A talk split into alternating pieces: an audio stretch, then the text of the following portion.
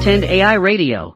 はい。それではですね、時間になりましたので、えー、フロントエンド AI ラジオのですね、第10回目の放送をですね、やっていきたいと思います。それではですね、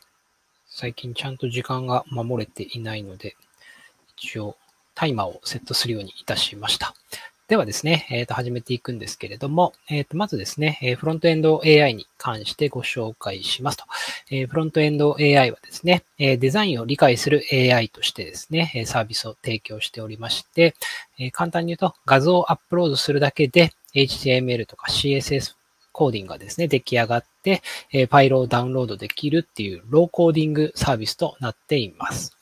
で、えローコーディングサービスというふうに言ってるのはですね、え画像をアップロードした後にですね、HTML 構造が解析されて、えそこに対してですね、例えば、え div タグを変えたりとか、えまあ、こう、横に並んでいるデザインであれば、多分 div タグをですね、選択して全部、えリストに変えたりとかですね、え自分の好みな感じのクラスとか、え ID とかを付けられると。でそういった編集をですね、ウェブ上でできて、えその作業が終わったらダウンロードできるといったところで、えー、ローコーディングサービスというふうに言っております。で、これがノーコーディングだと多分画像をアップロードしたらですね、いきなり HTML と CSS とかがですね、ダウンロードされて終わるんじゃないかなというふうに思いますね。はい。えー、そんな、えー、ローコーディングサービスを提供しているフロントエンド AI がですね、提供しているネットラジオが、えー、フロントエンド AI ラジオになります。で、今ですね、えっと、Facebook ライブであったりとか、YouTube ライブで、えー、これをご覧いただいていると思うんですけれども、えー、基本的にですね、動画は見ていただかなくて大丈夫です。えー、私の仕事部屋が映ってるぐらいしかないので、えー、ぜひですね、耳を傾けただけで、まあ、仕事とかですね、勉強はそのまま継続して続けていただければと思います。で、えー、このフロントエンド AI ラジオはですね、まあ、フロントエンド AI の、まあ、最近の話題とかもあるんですけれども、他にもですね、AI とか機械学習に関する、え最近のニュースとか、え話題とかをですね、積極的に取り上げていきたいと思いますので、えそのあたりの情報をですね、キャッチアップされたい方は、えぜひ、え購読していただけると嬉しいなと思います。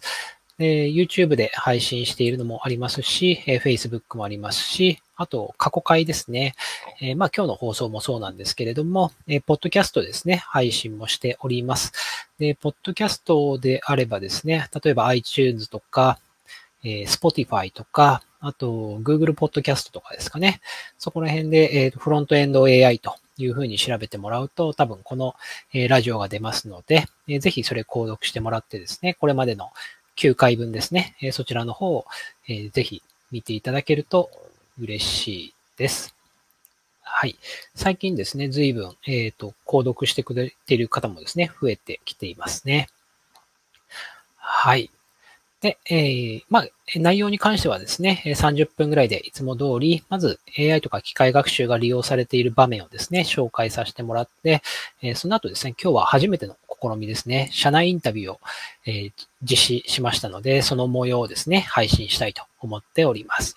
で、えそれが終わったらですね、最近のニュースっていうところを、えいくつかご紹介して、え約30分というところで終わろうかなと思っている次第です。はい。それではですね、えーフロントエンド AI ラジオやっていきましょう。はい。まずですね、えー AI 機械学習が利用されている場面というところなんですけれども、今日はですね、えー、まあ、最近の結構ホットな話題である、えー、GPT-3 ですね。えー、そちらに関してですね、えちょっと調べたんですね。で、まあ、いろんな事例出てきていてですね、確か、えっー、オープン AI のとこだと、えー、確か300ぐらいアプリケーションが出てきたみたいな話もあったりするんですけれども、えー、まあ、いろんな、あの、モックレベルであったりとか、えー、プルフォームコンコンセプトというかですね、まあ、実証レベルで、え、いろんなアプリケーションができているんですけれども、そのあたりでえどういう活用されているのかみたいなところをえ調べてみたので、まあ、いくつかですね、カテゴリーごとにご紹介したいなと思っています。はい。まずですね、まあ、あの、GPT-3 って、テキストベースの、えー、解析がですね、得意というところがありますので、えー、文章の生成系ですね。このあたりが、やっぱり、えー、事例が多いなという気がしましたね。例えば翻訳ですね。えー、まあ、英語からフランス語とか、えー、ドイツ語、ポルトガル語とか、そういった言語に対してですね、えー、結構ナチュラルに翻訳ができるというのをチャットボットでやっているケースであったりとかですね、え弁護士レベルの文章を返すと。で、え質問によってはですね、関連する法令とかまで、え取り上げてくれるといった、えチャットボットとかも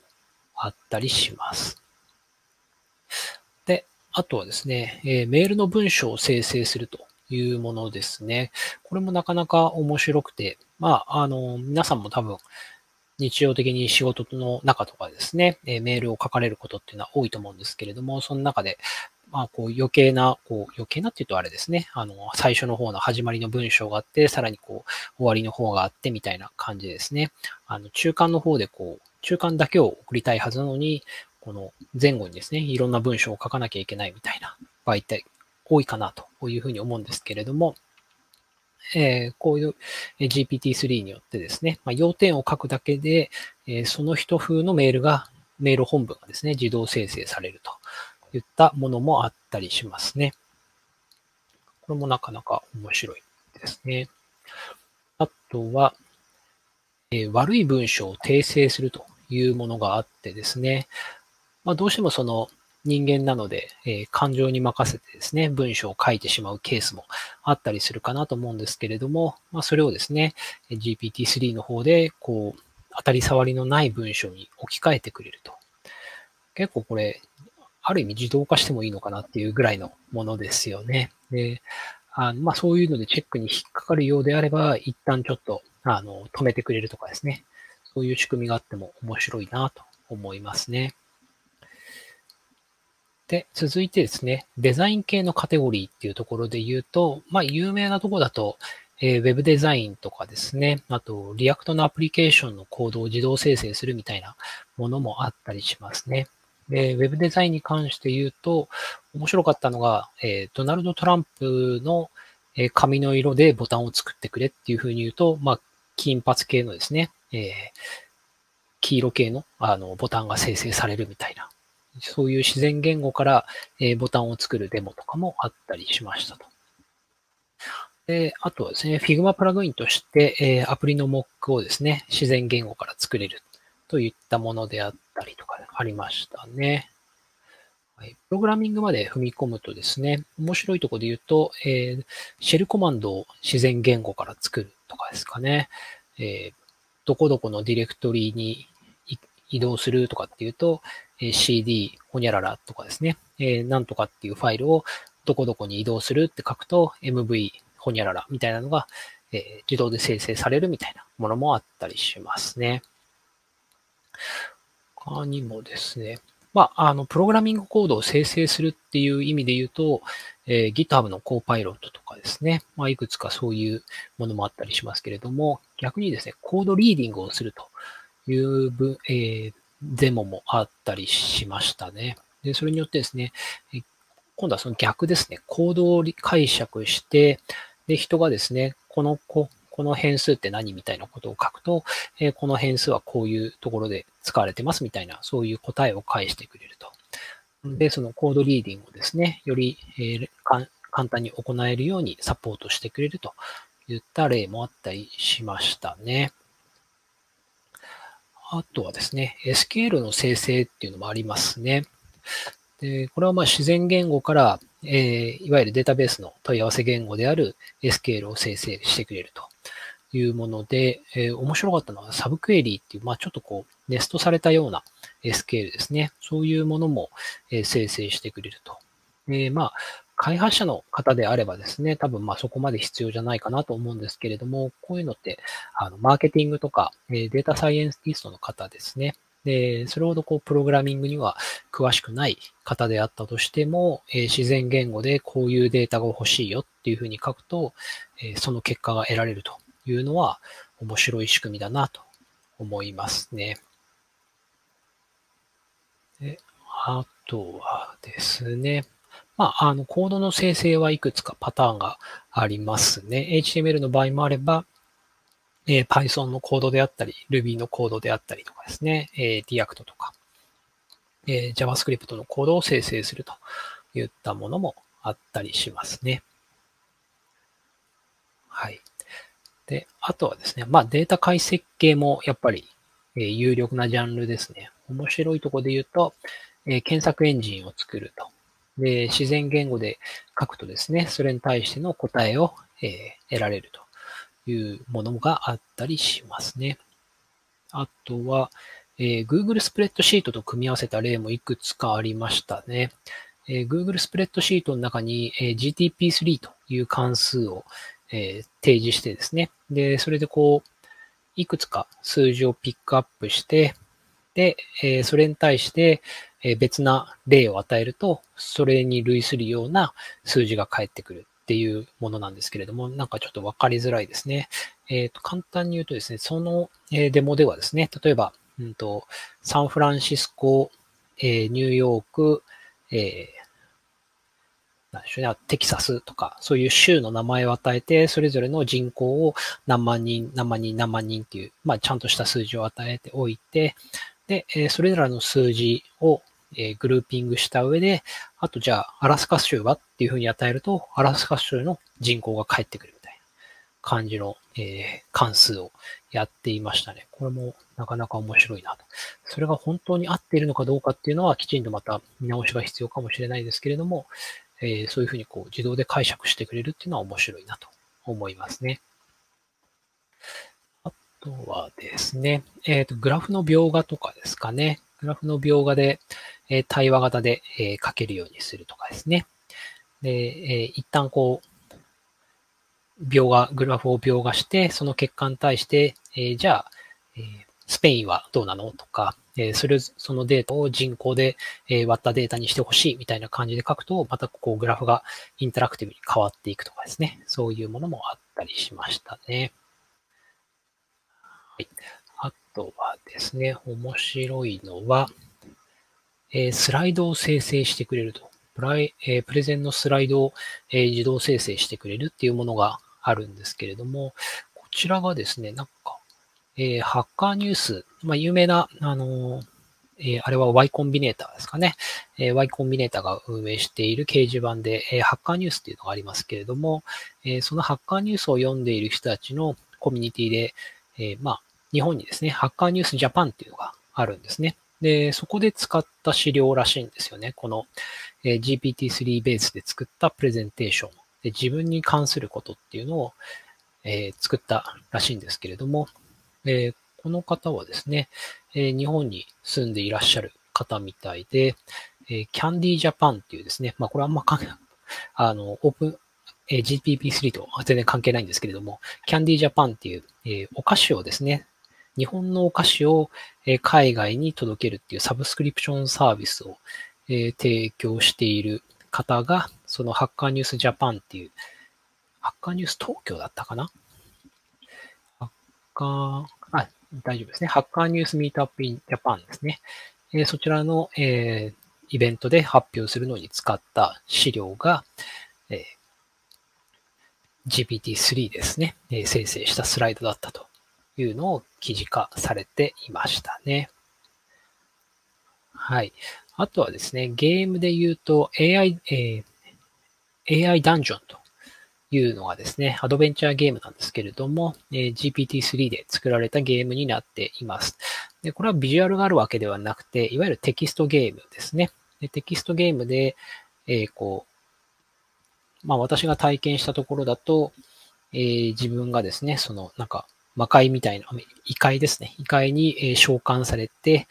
え目の前にですね、騎士がいます。どうしますかっていう風になっていて、で、それに対して、こう、まあなんかこう、テキストを書くわけですね。で、そのテキストを GPT-3 が解釈して、で、それに対して、えー、こう、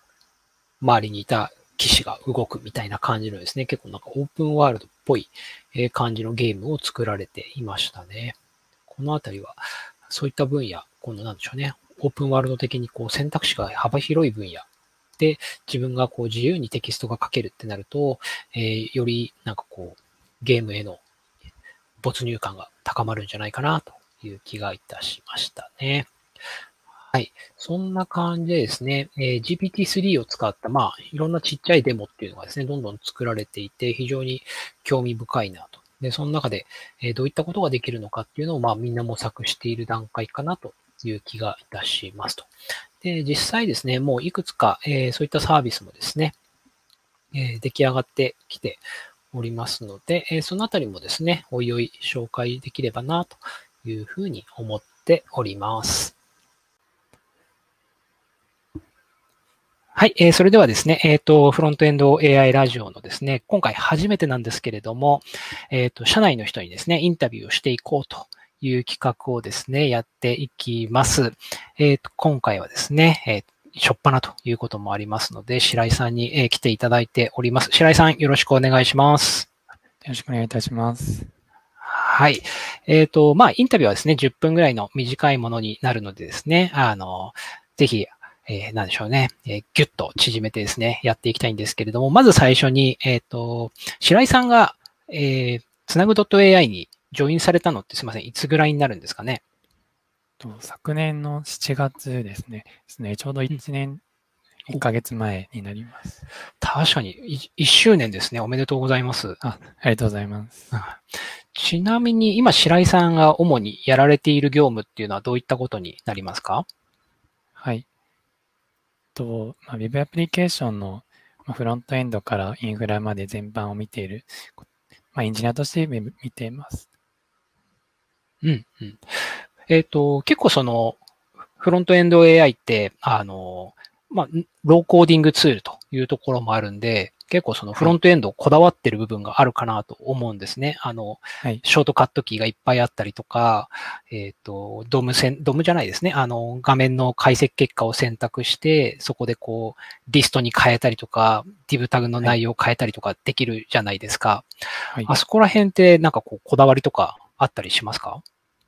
そうですね。フロントエンド AI のサービス自体が、まあ、ユーザーはエンジニアを想定していますので、まあ、そのエンジニアにとって使いやすいサービスっていうのを想定して作っています。まあ、そのため、その、使いやすさっていうのを重視しているので、UI、UX とかもこだわっていたりとか、あとは、マウスを使わずにショートカットで操作できるみたいな、まあ、エンジニアがより好むような UI、UX っていうのを目指しています。確かに。ってことはあれですかね、白井さんの使いやすい感じに結構仕上げてるっていう感じですかね。そうですね。実際にそのまあ、私がエンジニアで、まあ、使う人も他の他社さんのエンジニアなので、まあ、自分たちにとって、まあ、こうしたいみたいなものは直接お客さんにも、まあ、近いかなと思っています。うん、そうですよね。ちなみにちょっと話を変えてですね、はい、あの、フロントエンド AI のアーキテクチャについてですね、なんかこう、まあ、言える部分と言えない部分あるかもしれないですけれども、言える部分の範囲でご紹介いただけますか？はい。まあ、フロントエンド AI のアーキテクチャ大きく分けて2つに分かれていて、とデザインから HTML を解析するための機械学習の API を提供する内部サーバー。もう一つがその、うん、その結果っていうのはやっぱり機械学習の結果100%ではないので、まあ、それを画面上でユーザーのエンジニアが修正するための Web ア,、Web アプリケーションっていう、えっ、と、Web サービスを提供しています。そっちがもう一つの大きなとサービスになります。うん、大きく分けてその2つですね。フロントエンド部分っていうのは、えっ、ー、と、はい、具体的に言うとフレームワークって何か使われてたりしますか？はい。フロントエンド部分は、えー、フレーム、えっと、フレームワークが Vue.js で、うんうんうん、言語が TypeScript を使っています。うんうん。結構社内って今開発体制何人ぐらいいらっしゃるんでしたっけ？その、例えばフロントエンド部分って何人ぐらいでやられてるんですか、はい、そうですね。えっと、まあ、一回学習の API も Web、えっと、Web エンジニアの担当ではあるので、まあ、そこも含めると、うんうん、正社員が2名、副業の方が1名、うん、アドバイザーが1名の計4名でやっています。うん、一番最初からタイプスクリプトとえー、ビューの組み合わせで開発されてるんですかね？はい、えー、っと、本当の初期の状態とかわかんないんですけれども、ま、うん、えー、っと、ヒストリーとか見る限りはしばらくはタイプスクリプトと Vue.js を採用していました。実際どうですか？えっ、と、ビューとタイプスクリプトの組み合わせって開発しやすいですか、そうですね。私がもともと前職とかでは、まあ、JavaScript で開発していたので、うん、やっぱり型があるないっていうのは、JavaScript に型がつくっていうのはすごいありがたいことだなと思っています。いや、そうですよね。やっぱり、あと変数のスコープとかもね、はい、あの、昔はないような状態だったので、はい、それに比べると開発はずっとしやすいですよね。そうですね。ちなみに、ビューはいかがですか？はい。まあ、ビュー自体は、まあ、公式ドキュメントから結構日本語に翻訳されている方が結構いらっしゃったりして充実しているので、うん、まあ、開発する上では結構調べやすかったりして、うん、まあ、とかかりもしやすいっていうのはいいことかなとは思っています。確かに。ちなみになんかコミュニティとか参加されてたりとかしますか、はい、そうですね。まあ、コンパス上で気になった勉強会とかやると、参加したりとかはしているくらいです。うん。情報源としてはネットで調べられるっていうのが基本みたいな感じですかね。そうですね。まあ、ただやっぱり勉強会に出るとモチベーションにもなったりとか、まあ、新しい情報も入ったりとかはするので、うんうん、まあ、ビューで言うと、Vue.js 東京とか、うんうん。まあ、ユーザーグルまあ、そういう勉強会に出たりとか、うん。まあ、そういうことは定期的にはしています。おお。最近なんか、ビュー界隈でトレンドというか、なんか、こういう新しい情報入ってきてるんだみたいなのあったりしますか？なんか最近だと、ビュー3とか結構話題だったりしますけど。そうですね。まあ、昨年、ちょっと1年弱くらい前に、まあ、ビュー3が正式にローンチしているんで、うんうん、まあ、そこら辺は追ったりはしているんですけど、むしろ社内のフロントエンド実際まだビュー2で、まあ、うんうんうんなるべく早くビュー3には移行したいなと思っていますね。うんうん。そういう話も社内でしたりとかしています。あ、そうなんです。じゃあ今後計画的に、えっと、ビュー3に移行される予定があるって感じですかね。まあ、確定っていうわけではないんですけども、うん。個人的にはどこかで移行したいなと思っています。うんうん。はい。そうですよね。わかりました。じゃあ逆に、えっと、機械学習方面の方ちょっと伺ってもいいですか？どんな感じでやられているみたいな。はい。えっと、機械学習の方は、ま、API のサーバーとして提供しているので、うん、モデルビューコントローラーで言うとビューに相当するものは不要になっていて、モデルとコントローラーのみ、今シンプルな構成になっています。うん、で、中身自体は、と、まあ、機械学習のモデルが動いているので、まあ、それを API 側からコールして、動かして、まあ、ユーザーがインプットとして与えたデザインデータから、うん、まあ、HTML の元となる、うん、えっと、まあ、JSON なんですけど、内部的な、はい、まあ、HTML の元となる情報っていうのを吐き出すような処理になっています。体制としては、えっと、結構特徴的なところが、そのモデルとかを作成する方は全員副業ですとか、フリーランスの方っていうのが、えっと、担っていただいていて、うん、全部で約6名、さらに在籍しています。結構多くないですか？すいません。あの、はい、フロントエンドと比べると、はい、あの、開発者の数多いかなと思ったんですけれども、そんなことないですか？そうですね。まあ、ウェブフロン、ウェブエンジニアに比較すると人数については多いですね。やっぱりその機械学習部分っていうのは弊社のコアな技術にはなるので、うん、まあ、そこについては厚くしています。確かに、確かに。ちなみに、えっ、ー、と、まあ、機械学習周りでなんか苦労されていることってあったりしますか？そうですね。と私はそこまで機械学習の方には入っていないんですけれども、うん。うん。うん、まあ、一つ一つのモデルの作成っていうのはやっぱり長期的な視点で作るものなので、まあ、すぐに成果が出ないっていうところは、うんうん、まあ、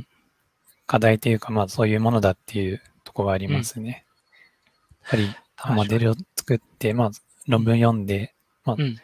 そもそも動く、うまくいきそうか試してみて、みたいな結構長期のプロジェクトになることが多いです。確かに、確かに。そうですよね。まあい、いろんな論文最近出てますもんね。それを分析しながら自分たちの事業に活かすっていうのをやられている感じですよね。そうですね。わかりました。ではですね、えっ、と、まあ、インタビューの時間結構限られるというところもあるんで、まあ、あの、はいせっかくの機会なんで、あの、仲間をね、募集していきたいと思うんですよね。一緒に開発に参加、参加してくれる仲間を。そうですね。ぜひあの。ですよね。あの、白井さんの方からぜひ、あの、そのあたりを熱く語っていただくことできますか？はい。私がこのフロントエンド AI で一番気に入っているのが、まあ、エンジニア向けのプロダクトであるっていうことで、うんうん。まあ、いろんなその世の中にはプロダクトってのはあると思うんですけども、うんまあ、エンジニア向けっていうことはその自分たちがエンジニアであるので、うんその自分たちにとっても嬉しいものっていうか、まあ、事業ドメイン自体がエンジニアリングになるので、うんうん。なんていうかその、プロダクトのことを考えるイコールエンジニアリングのことを身につけることにもなるっていう、結構一石二鳥なところが好きなところですね。なんでそういうところがいいなって思ったりとか、まあ、普段からそのエンジニアリングが好きっていう人にとっては、まあうん、合うんじゃないかなというふうに思っています。確かに。ぜひですね、あのーこれを機会にですね、えっ、と、フロントエンド A に興味を持っていただければですね、え特にこの領域のエンジニアの方と、あ、あこのエンジニアの方、この領域のエンジニアの方を募集しているみたいなのあったりしますか？と、ウェブエンジニアに関しては、うん。まだスタートアップフェーズではあるので、うん。まあ、インフラのみうんやっていきたいというよりは、そのサーバーサイドのフロントエンうん。ド両方できたりとか、まあ、インフラも興味あるみたいな、まあ、幅広く興味があるっていう方の方があってはいるかなというふうに思います。わかりました。ではですね、えっ、と、インタビュー、こちらで、えっ、と、今日はですね、終了となるんですけれども、なんか最後に言い残したことございますか、えー、あ特にないです。わかりました。はい。ではですね、えっ、と、初の、えーインタビューの試みでしたけれども、白井さん、ありがとうございました。はい、ありがとうございました。はい。えーいかがでしたかね。えー初の試みというところもありますので、えーまだ今後ともですね、いろんなか、えー社内の人たちとですね、インタビューしながら、えーフロントエンド AI とかですね、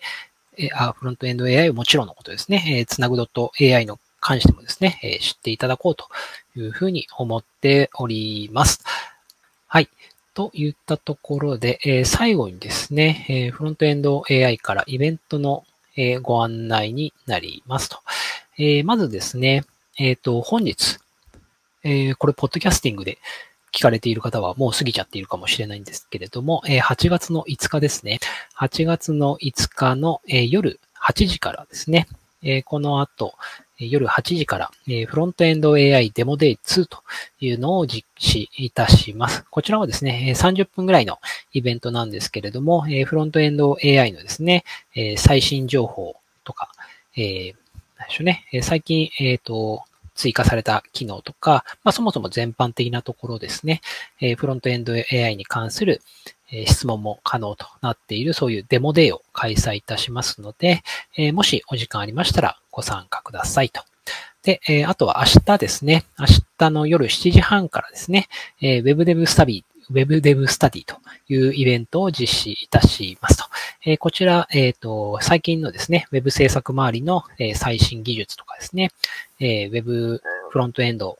周りの、え最新トレンドというのが学べるイベントとなっておりますので、えーぜひこちらもですね、ご参加いただければと思います。はい。そんなところで、えーフロントエンド AI ラジオですね、エピソード10、10回目ですね、記念すべき10回目を、えー終了としていきたいなと思います。えーまた来週ですね、えー毎週木曜日の、えー夕方5時からやっておりますので、えーぜひ、えーお聞きいただければと思います。ではまた皆さん来週お会いしましょう。さよなら。